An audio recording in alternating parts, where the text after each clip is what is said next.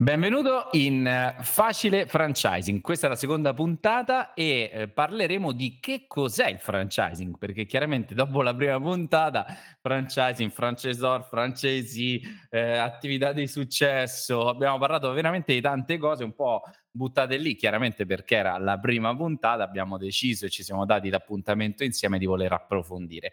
Quindi cosa vedremo un po' in questa puntata? Andiamo a scoprire effettivamente chi sono le persone, chi sono i protagonisti del mondo del franchising, ehm, in che modo no, possiamo valutare un'attività se di, eh, di successo oppure no, cioè la mia attività può essere in franchising, può essere sviluppata in franchising, vorrei ehm, rispondere a questa domanda Vorrei anche parlare, ehm, in maniera sempre scherzosa, un po', ehm, da cazzone, come è un po' questo il mood di questo nostro podcast, ehm, anche della legge 129 del 2004 che regola il franchising e secondo me è una legge scritta davvero molto, molto bene, quindi ci dà delle indicazioni davvero preziose su che cos'è il franchising e, e quindi tanti, tanti temi, ehm, il know-how, il brand, il posizionamento. Beh, questa puntata è davvero golosa, ma prima ovviamente abbiamo la sigla, quindi la dobbiamo lanciare.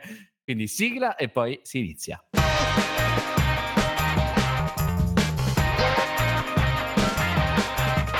Facile franchising. Bene, bene, bentornati. Allora, eccoci qui. Cos'è il franchising? Quindi anche oggi andremo a scavare nella nostra miniera le pepite d'oro abbiamo, di cui abbiamo parlato nel primo, nel primo podcast e andiamo a lavorare essenzialmente sul concetto di franchising. Quindi eh, il franchising non è nient'altro che una collaborazione tra due liberi imprenditori. Ok? Che cosa vuol dire? Vuol dire che io sono il franchisor, ovvero la casa madre, ovvero il eh, l'imprenditore che ha un modello di successo, di know-how, che si presenta sul mercato delle opportunità di business, quindi il mercato del, franchi- del franchising, per incontrare dei franchisee, cioè degli imprenditori liberi, autonomi, con una loro partita IVA, con una loro società, che investono i loro soldi, che le, scelgono il loro locale, certo sulla tua supervisione sicuramente, però delle persone completamente autonome che scelgono di ottenere il loro successo personale attraverso il tuo brand, quindi eh, scelgono di acquistare il tuo know-how, scelgono di farsi seguire dai tuoi consulenti o da te eh, al fine di eh, avviare una società calmierando, quindi andando a gestire il più possibile, andando a evitare il più possibile quello che è il punto chiave di un'attività imprenditoriale, cioè il rischio. Ok? Quindi il franchisee è un imprenditore che ha una propensione al rischio generalmente inferiore rispetto a un imprenditore che può essere il franchisor o chiunque lanci un suo brand eh, diretto e giustamente lo comprendo benissimo, anzi ehm, lo, ne sposo assolutamente i principi, si va ad affiancare a qualcuno che ha già ottenuto dei risultati di successo. Quindi questo è un po' sono i due protagonisti. Il franchisor chiaramente deve, ha degli obblighi, il franchisee ha degli obblighi, il franchisee ha dei diritti e il franchisor ha dei diritti. Cercherò di farla più semplice possibile, però per il franchisor è obbligatorio dare un know-how, questo ce lo racconta anche la legge 129 del 2004, dove il know-how deve essere specifico e rilevante, cioè deve essere un know-how che se applicato fa ottenere dei risultati.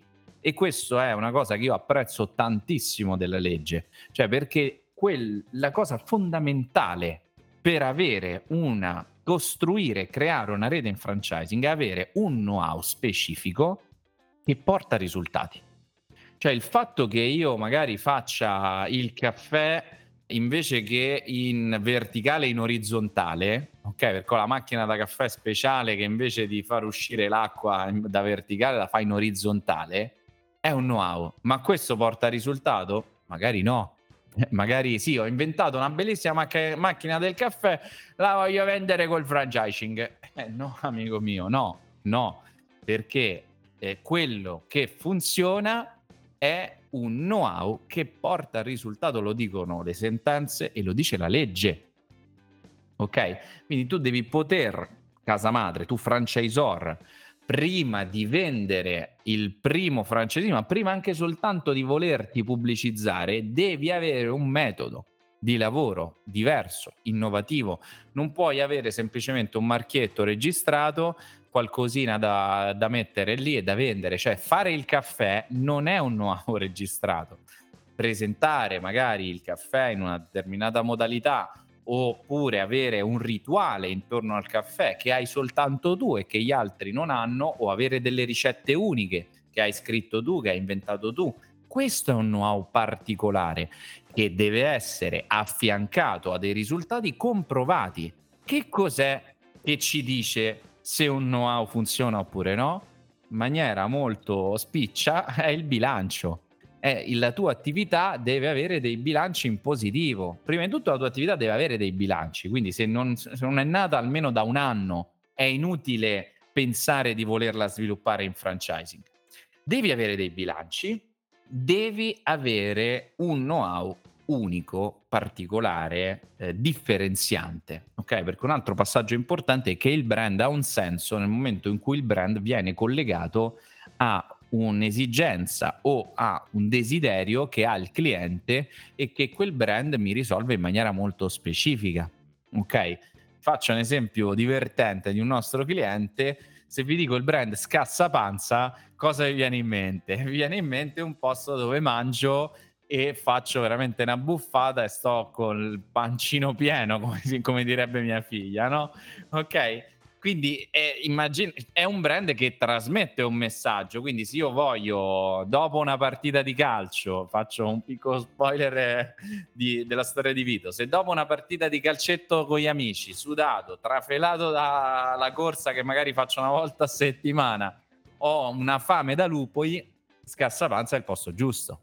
Ok, è il posto per chi ha tanta fame, è il posto per chi vuole un hamburger da 10 strati Tant'è vero che infatti ci sono tanti influencer eh, su YouTube che fanno le food challenge, quindi fanno le sfide del, del, mangiare e vanno a scassapanza. Uno di questi famosissimo è Thomas Angri, che è andato da scassapanza un paio di settimane fa. Quindi proprio per, perché, eh, cavolo, lì quando hai tanta fame è proprio il posto giusto, ok?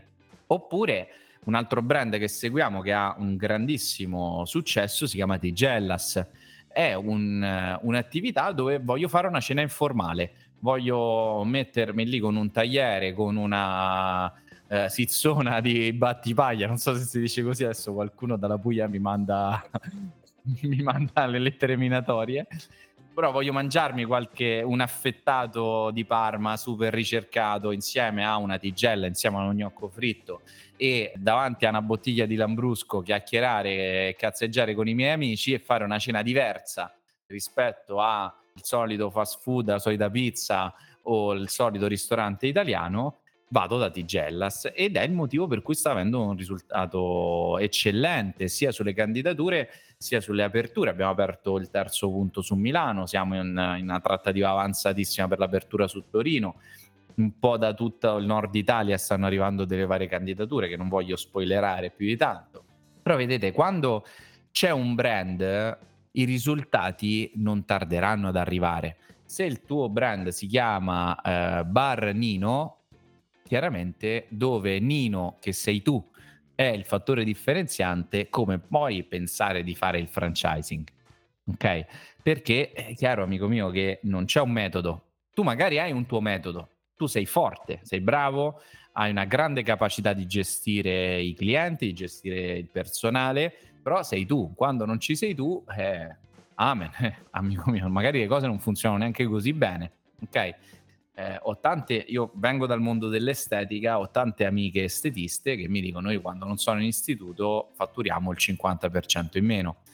È un problema, è un problema grosso, che quindi vuol dire che prima di lavorare al mondo del franchising dovremmo magari inventare un nuovo brand, dovremmo magari costruire delle procedure che permettano al franchising di lavorare e all'attività di lavorare senza la necessità della tua presenza. Quindi non è che è un sogno che devi tenere nel cassetto e ti devi rassegnare. No, devi costruire, avrai un percorso un po' più lungo, una strada un po' più lunga, ma ci, possiamo arrivare lo stesso.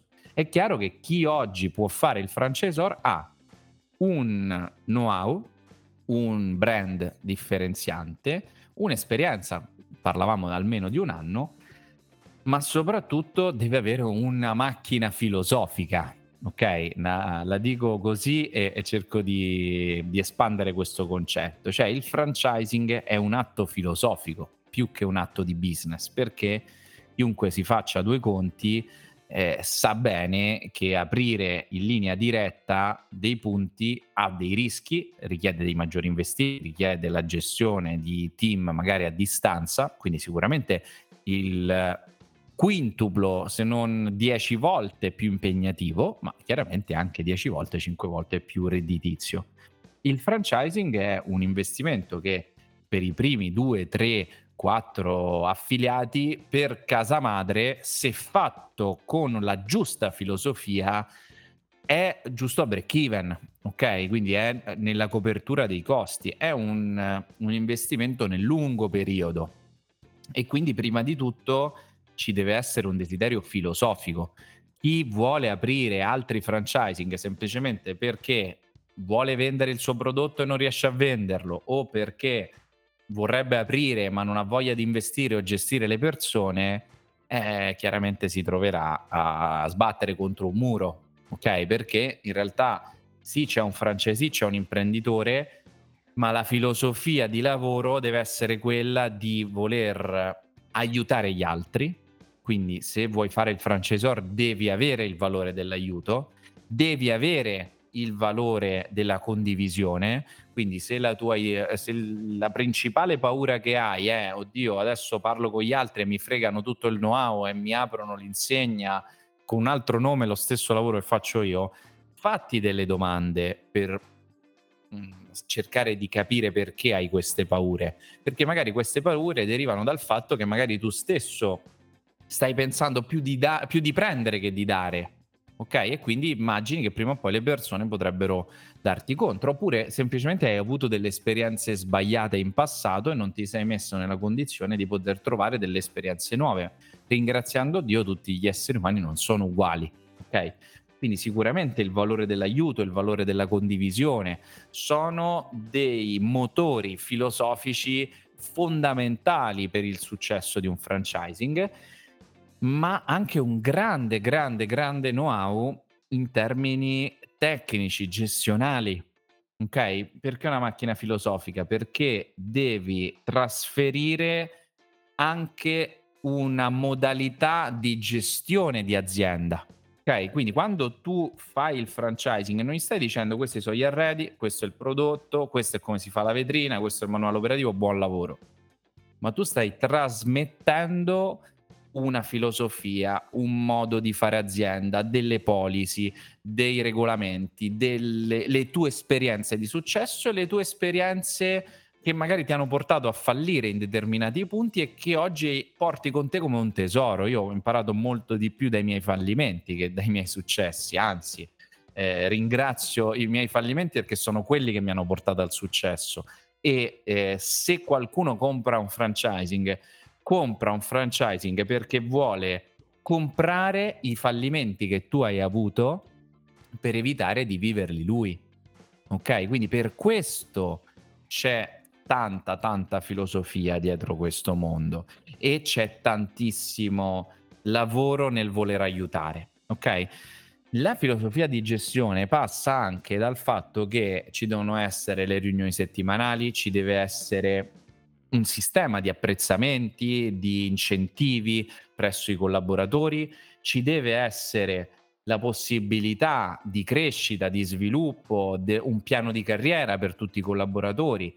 Quindi eh, dei concetti di management, parlavamo di OSM nel, nella scorsa puntata, che mh, mm, significa Open Source Management, che è una società di Bologna, ormai aperta da eh, dal 94 che sono aperti, prima avevano un altro, un altro brand, adesso non mi ricordo da quando hanno fatto il passaggio a OSM e da loro sicuramente ho imparato tante cose, tanti passaggi filosofici ti consiglio infatti di comprare per esempio il libro I nuovi condottieri o Il nuovo capitale, entrambi di Paolo, Paolo Ruggeri, perché sono lì quelle basi filosofiche che ti fanno comprendere che le persone sono molto più spinte da eh, fattori soft che hard, cioè non, non mi interessa per me dipendente entro determinate soglie di dignità e redditività, non mi interessa il costante aumento di denaro, ma quello che più mi interessa è l'armonia in azienda, la possibilità di partecipare, la possibilità di crescere, la possibilità di vincere